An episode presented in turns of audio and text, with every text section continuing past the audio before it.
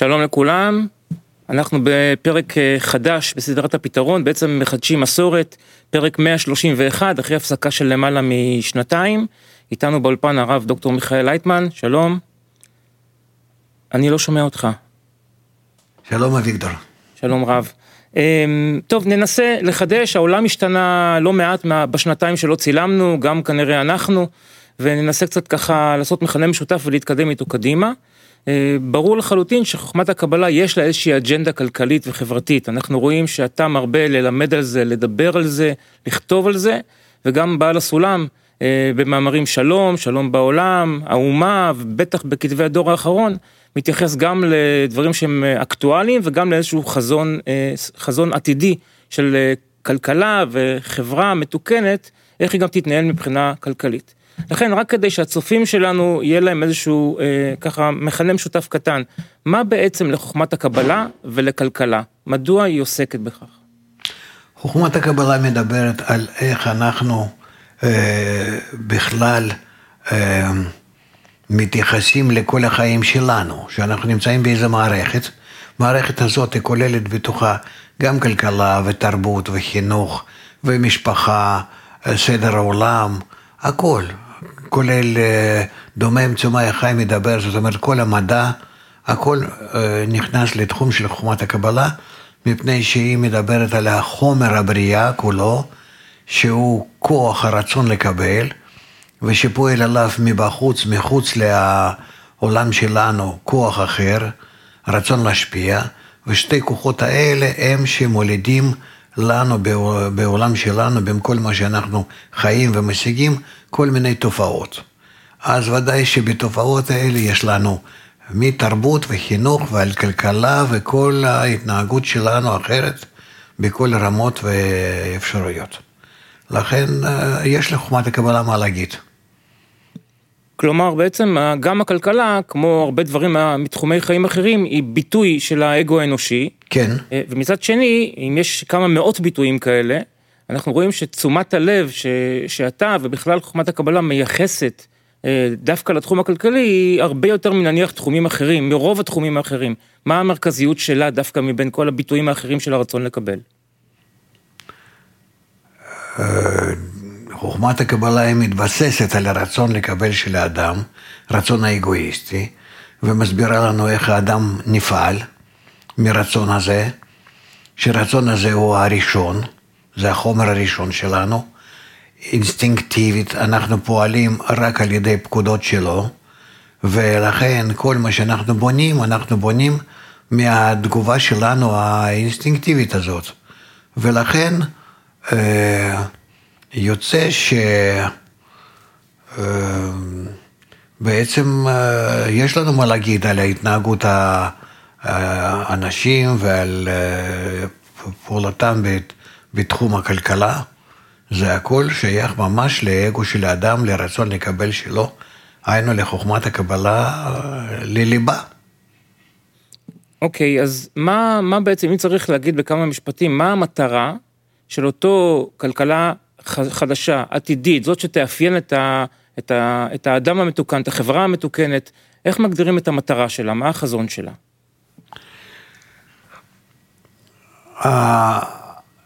כל הטבע שלנו, האדם שנמצא בתוך הטבע הזה, דומם, צומח וחי, אה, נברא ברצון לקבל האגואיסטי, שכל אחד מושך לטובת עצמו, עד כמה שהוא מבין שזה לטובתו, אה, ובונה את ההצלחה שלו על אה, פני חשבון להשתמש בזולת בכל מה שאפשר. וככה היינו מתפתחים כל פעם, ועל זה היינו בונים את היחסים, יסודות של כלכלה שלנו, שהיינו נמצאים במאבקים, בתחרות, וזה היה מתאים וטוב.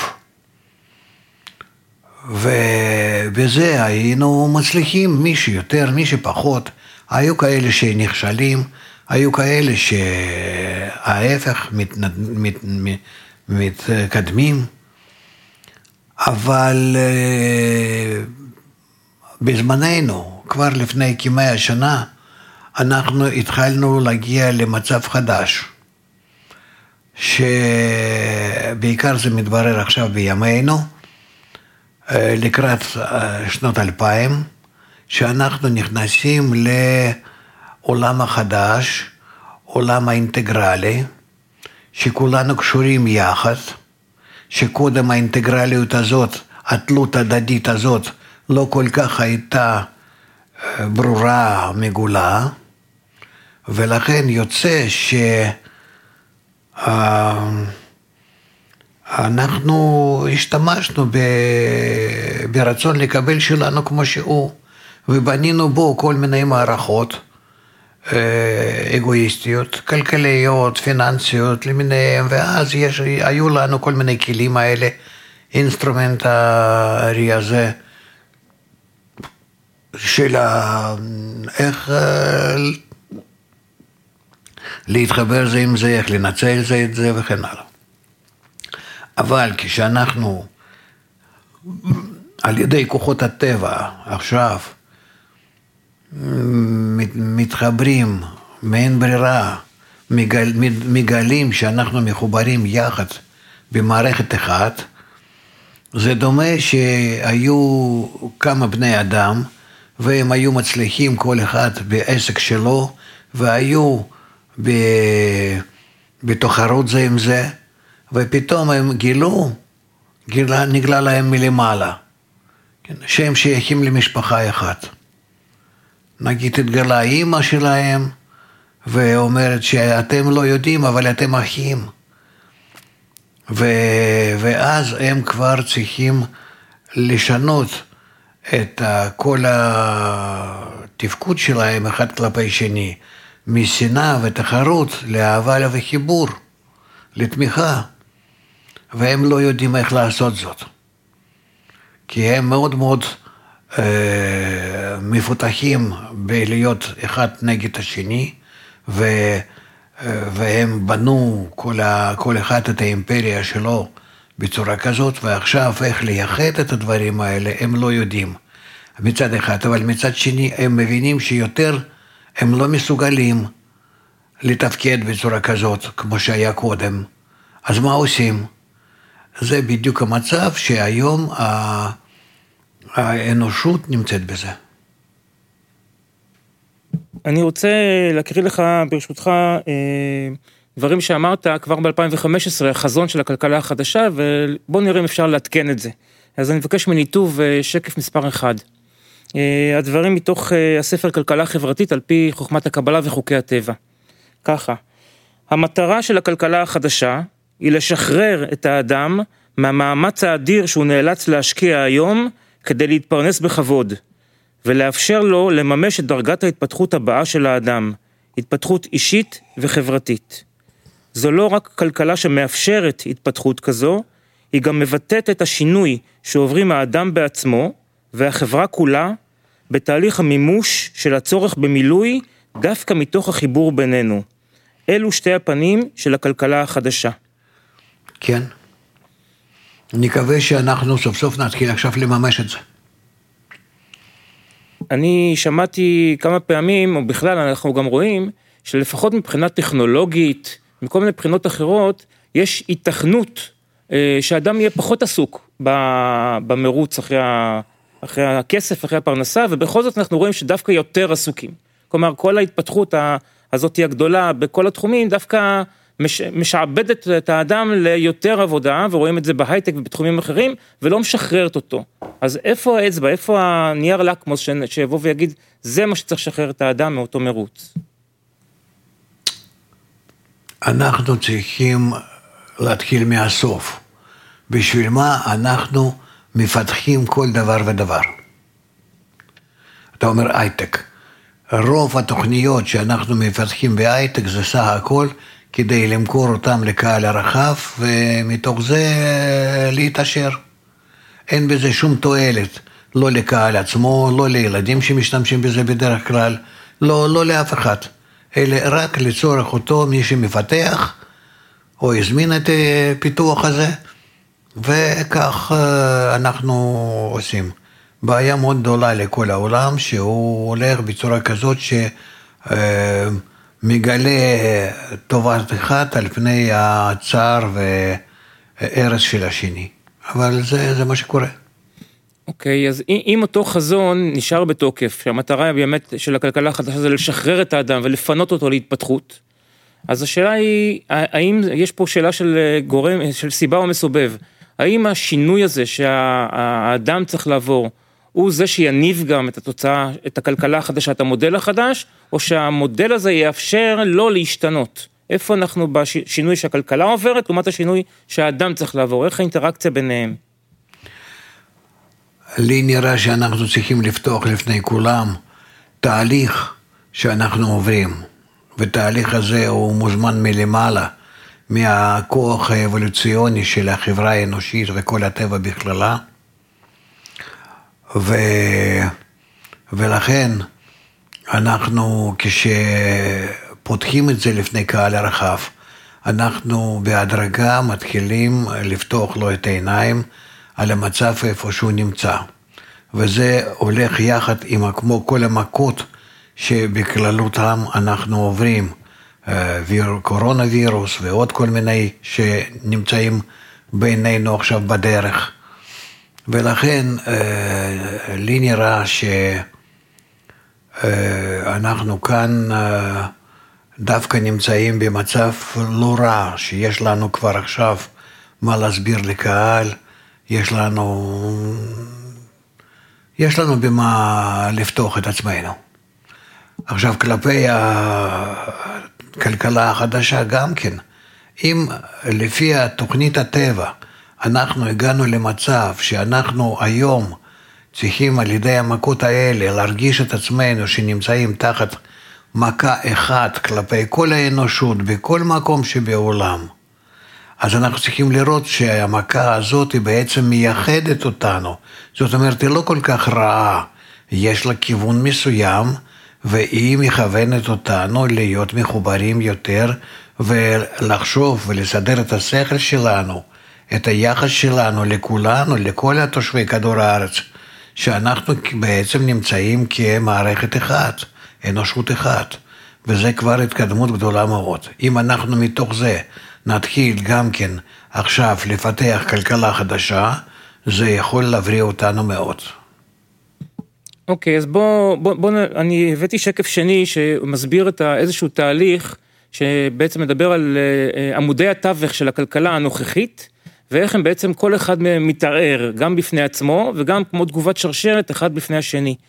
אני הייתי רוצה להציג אותו עכשיו ממש ככה בקצרה כתהליך, ואז לשאול אותך אה, אפשר להרחיב פה הרבה, אבל בינתיים נדבר קצת על התהליך עצמו, אוקיי?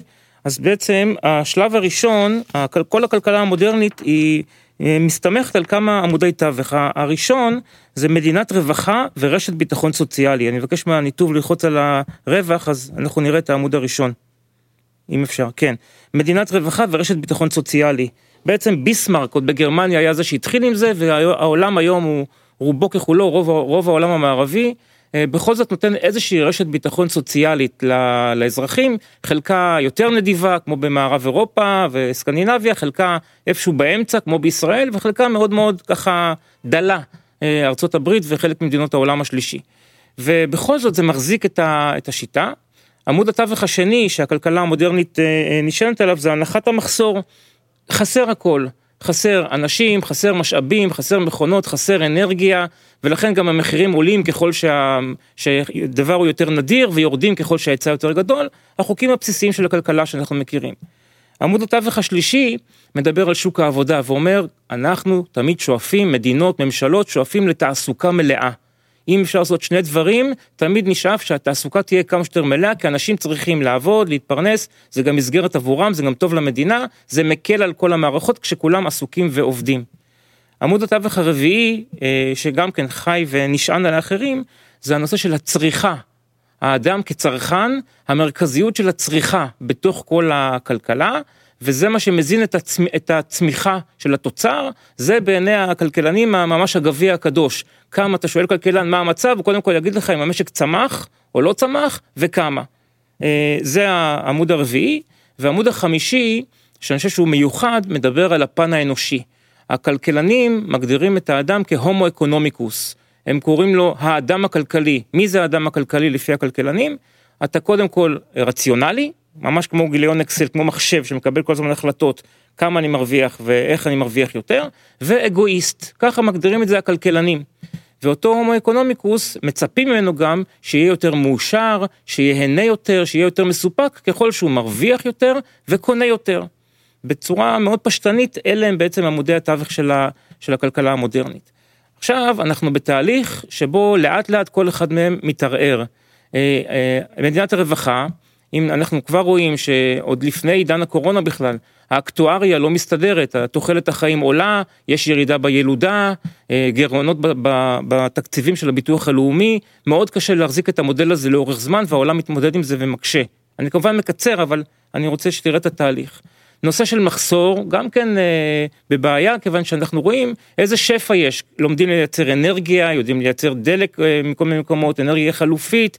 בכלל, סין מייצרת עבור כל העולם בזול, ואתה נכנס לחנות, אתה רואה ב-20 שקל אפשר לקנות הכל. לא חסר כמעט שום דבר, וזה מגיע לרמות שאפילו חברות חשמל משלמות לאזרחים כדי שיקחו מהם את החשמל, ואותו דבר עם עוד מקורות אנרגיה וכיוצא בזה.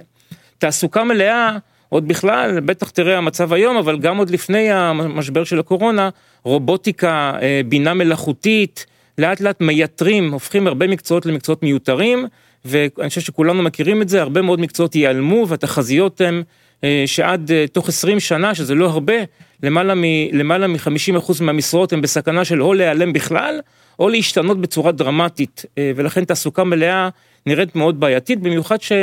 מדינה יודעת להתמודד עם חמישה אחוז אבטלה, עשרה אחוז אבטלה, אבל לא עם אבטלה דו ספרתית גבוהה לאורך זמן. העמוד הרביעי אם ככה, אה, שמתמוטט, זה מובן מאליו, אם אין לך לא עבודה ולא מדינת רווחה, אז איפה בכלל יהיה לך כוח או רצון לצאת ולקנות בחנויות בצורה אקסטרווגנטית הרבה מעבר לרמת החיים שלך, ואז הכל, הכל בעצם משתנה. וגם העמוד החמישי המרכזי של המרכיב האנושי משתנה, אנחנו רואים את זה על, אה, על בעצם הדור הצעיר, המילניאלס ודור ה-Z, הם, יש להם מניעים אחרים, הם מקבלים סיפוקים אחרים, הם לא משתתפים במשחק של, ה, של ההורים שלהם, ואז אם נמשיך עם הניתוב, אז בעצם התהליך הזה כולו, מה קורה? עמוד אחד נופל, ועמוד שני נופל, ועמוד שלישי נופל, ועמוד רביעי נופל, והחמישי נופל, וכל השיטה שאנחנו חיים ממנה מתנדנדת חזק, ועלולה גם היא ליפול. איך התסריט הזה ש, ש, שבנינו פה? מסכים ושמח. אתה מכיר אותי כבר שנים רבות. אני מסכים ושמח שככה זה קורה, שאני אפילו המשכתי בחיים קצת יותר כדי להיות נוכח לכל הדברים האלה בעולם הזה ולא ממשהו, מנקודת מבט אחרת. שאפשר לעזור לאנושות לקבל צורה חדשה, כלכלה חדשה. אה, אני רוצה להגיד א', שמה שהצגתי כאן הוא לא בקונצנזוס. יש כמובן אה, דיונים, אפשר לנהל דיונים על כל אחד מהעמודים האלה ביחד. ויש כאלה שסותרים את, את ההנחות שהצגתי כאן, אבל בכל מקרה ברור שסביב כל אחד מהם יש סימני שאלה. והצירוף של סימני השאלה האלה ביחד הוא מעורר כמובן חרדה רבה.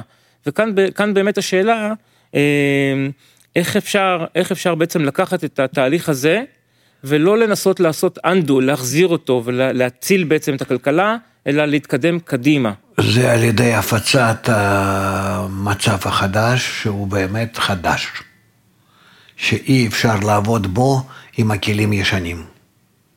אי אפשר. זה איך אני יכול לגשת לבעיות כאלו חדשות, שהן מעבר לביסמרק, מעבר לכל המאה העשרים, אנחנו נמצאים עכשיו בעולם לגמרי חדש, בחברה אינטגרלית, שעולם הגלובלי, שעולם שיש לו בכלל אה, קנה מידה חדשים, אנחנו לא יכולים לגשת עם כל אותם התיאוריות וכלים אה, ממאה הקודם.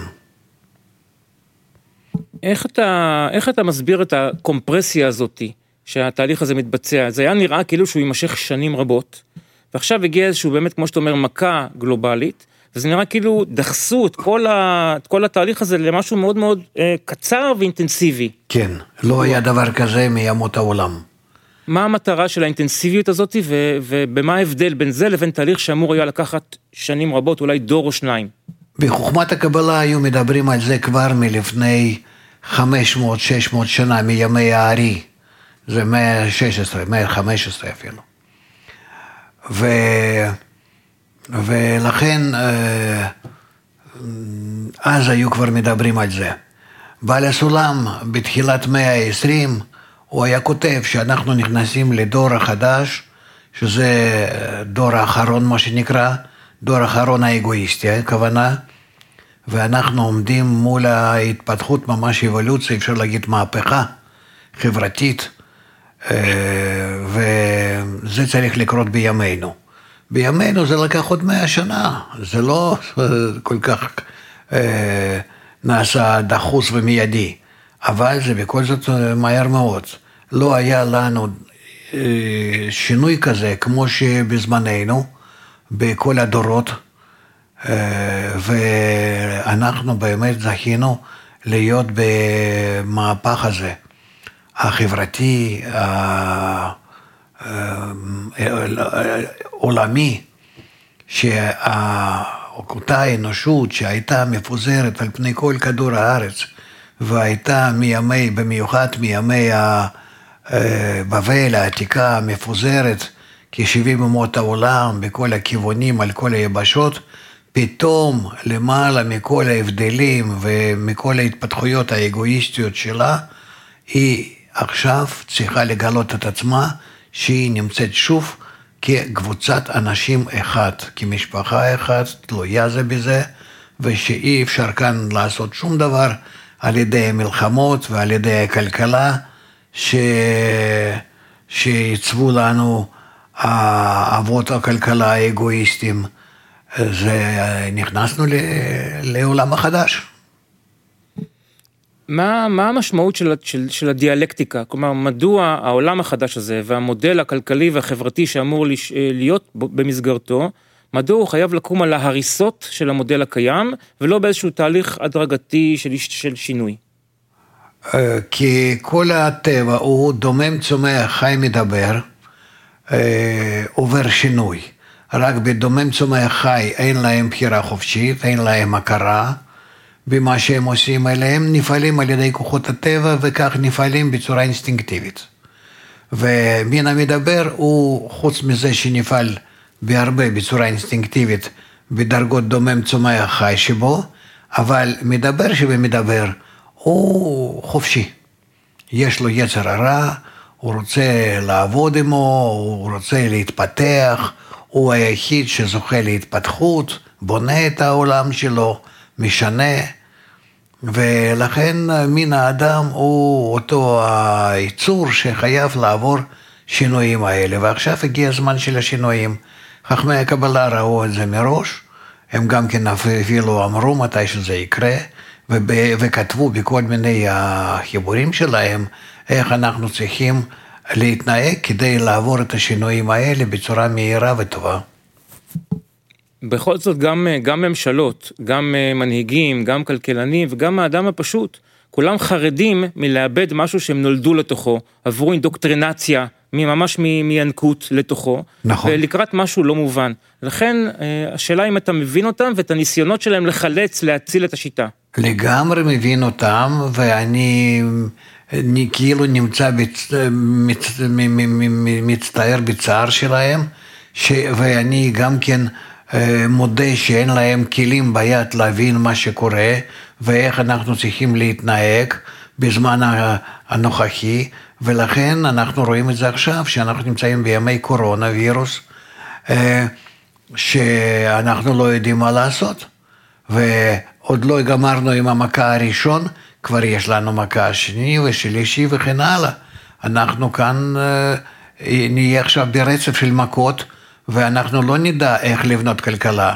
אנחנו לא יודעים איך לתאר עכשיו את המצב שאנחנו מתקבצים בתעשייה, מתקבצים בכל המערך הכלכלי. אם כמו שהראית, שכל החמישה עמודים האלה של הכלכלה החברתית, היא בנויה על האגו, על להרוויח יותר, כמה שיותר, ולא חשוב באיזה צורה, ולא חשוב מי ומה, יקר יותר ויותר ויותר ויותר. זה, זה לא ילך כבר. ואיך אנחנו נבנה הכלכלה החדשה? רק מתוך ההנחה שאנחנו לא מנוגדים זה לזה, אלא שאנחנו מחוברים זה לזה בצורה נכונה.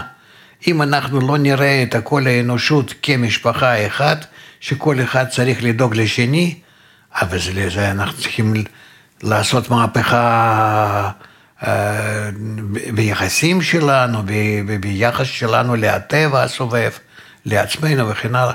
אם לא נעשה את זה, אנחנו נמצאים בקריסה. יש באמת אה, חלק מה, מהאנשים שמתעסקים בתחומים האלה של הכלכלה, שמתחילים להבין שדברים משתנים. אני בכלל לא משוכנע שהם אה, מבינים עד כמה ההבדלים תהומיים בין המצב הרצוי לבין המצב המצוי, אבל אני רוצה בכל זאת להקריא לך ציטוט ולשמוע תגובה שלך. אה, ניתוב זה שקף מספר 3. אה, אומר לנו צבי סטפאק, הוא מוותיקי שוק ההון, הוא פעיל כבר משהו כמו 60 שנה, בעצמו הוא גם איש רנסאנס, הוא היה בעברו מורה, מורה להיסטוריה, ככה הוא לא ממוקד רק בפיננסים, הוא ככה מסתכל גם ימינה ושמאלה על מה קורה. ולפעמים יש לו גם את היושרה להגיד אפילו בפרהסיה דברים אה, שאולי הרבה מרגישים בבטן. אז הוא אומר ככה, אנחנו חיים בעולם לא נורמלי, שבו אני נותן לך הלוואה ואת מחזירה לי פחות. זה ריבית שלילית. לניסיון ולשערות הלבנות יש משמעות, אבל אם לוקחים אותך למאדים, אני לא בטוח כמה הניסיון עוזר. העולם הכלכלי והפיננסי היום הוא במידה רבה במצב שאנו לא מכירים. אני לא זוכר תקופה כל כך מאתגרת, גם מהזווית הכלכלית המשקית וגם מזווית ההשקעות. אני מרגיש כאילו לקחו אותי למאדים ואמרו לי, אלו כללי המשחק ותתאים את עצמך לעולם הדמיוני הזה. היה לי הרבה יותר נוח אם, היינו, אם היו מחזירים אותי לכדור הארץ. זה מצב שאף אחד לא היה בו ולא התנסה בו. אין ידיעה איך מתמודדים עם עולמות כאלה. כן, אנחנו צריכים לשנות את טבע האדם, הסתכלות האדם על, על הזולת. כל הכלכלה היא בנויה על התחרות. אנחנו צריכים עכשיו לבנות כל הכלכלה שהיא בנויה על החיבור. וכאן זה, אנחנו לא יודעים. אין לנו, אין לנו פשוט אה, ידיים ורגליים לזה. איפה התיאוריות האלה? התיאוריה הסוציאליסטית הזאת היא כולה נפלה מזמן והיא הייתה בנויה על כאלו דמיונות. אנחנו צריכים לבנות את עצמנו עכשיו ממש מחדש, וכלכלה כזאת אנחנו צריכים כמה שיותר מהר. איך אנחנו בונים יחסים בינינו, יחסים למציאות, אה, אה, בצורה כזאת ש... אה, שאנחנו פועלים, אנחנו עושים, אנחנו מייצרים רק דברים שהכרחים לנו, שטוב לנו בזה. רק להסתכל על זה שזה צריכים אנחנו לא, זה לטובתנו או לא, זה לטובתנו, לטובת כולם או לא. זאת אומרת, האדם הוא חייב להיות כמטרה. איך אתה מסביר אחיזה של מקצוע כזה שנראה לגמרי אנכרוניסטי, שנבנה, היסודות שלו נבנו לפני 50-70 שנה, האדם השתנה מאז, העולם השתנה מאז, ואתה רואה אנשים נבוכים, אפילו מי שעוסק בו, ועדיין הוא אוחז אחיזת אה, חנק, אני רוצה להגיד, באנושות, באדם ובכלל בעולם. איך מסבירים את זה? הטבע. הטבע. אנחנו צריכים להבין ש... אה, תראה, בכל זאת, כל היסוד שלנו לשינוי הטוב זה לקבל את השינוי. לקבל את השינוי. אתה לא מקבל את השינוי, אז אתה כמו, יש כאלה חכמים היום, אני רואה את זה בין ראשי המדינות אפילו, בכל הכוח הם רוצים להחזיר למה שהיה קודם. הם לא, הם לא מבינים שמכת קורונה וירוס זה המכה המהותית. הם חושבים שזה ככה משהו זמני, היה איזשהו גל של איזה שפעת ועבר, צריכים לחזור למה שהיה קודם. הם לא מבינים שמכות שהיו קודם, זה היו מכות בודדות, ומכה הזאת זה מכה האינטגרלית. היא מגיעה לכל האנושות. היא מראה לכל האנושות שאי אפשר להמשיך בצורה, אה, בצורה אגואיסטית כמו שהיה קודם. כולם צריכים לחשוב על כולם, רק אז נצליח. זה התנאי שמגיע לנו מלמעלה, מהטבע האינטגרלי הגלובלי, ואם אנחנו לא נתייחס ככה לכל המציאות, אנחנו לא נוכל לשרוד. יבואו עוד וירוסים ועוד וירוסים בזה אחר זה, עד שהם כולנו יאכלו אותנו. אנחנו מתקרבים לסיום התוכנית, הרב לייטמן, ולסיכום, אם שיטה הייתה יכולה לדבר עם שיטה, אם נניח חוכמת הקבלה הייתה יכולה לדבר עם הכלכלה, או אם נניח נציג של חוכמת הקבלה היה מדבר עם נציג עבדך נאמן במקרה הזה של, של, של הכלכלה, מה הוא מאחל לו, מה הוא אומר לו? אה, היה מאחל לו אה, לחנך את כל הכלכלנים, שיסתכלו לעולם כמו המכלול אחד, שאין כאן תחרות, אלא יש עכשיו דווקא איך אנחנו בונים מכל מיני צורות המנוגדות כיוון אחד. נקווה שיבנו כלכלה חדשה כזאת. טוב, אני מצטרף לאיחולים ורוצה להודות לכם מאוד על השיחה. הכנתי עוד כמה תרשימים כאלה ואני מקווה שנעבור עליהם בפרקים הבאים. תודה רבה. כל טוב. להתראות.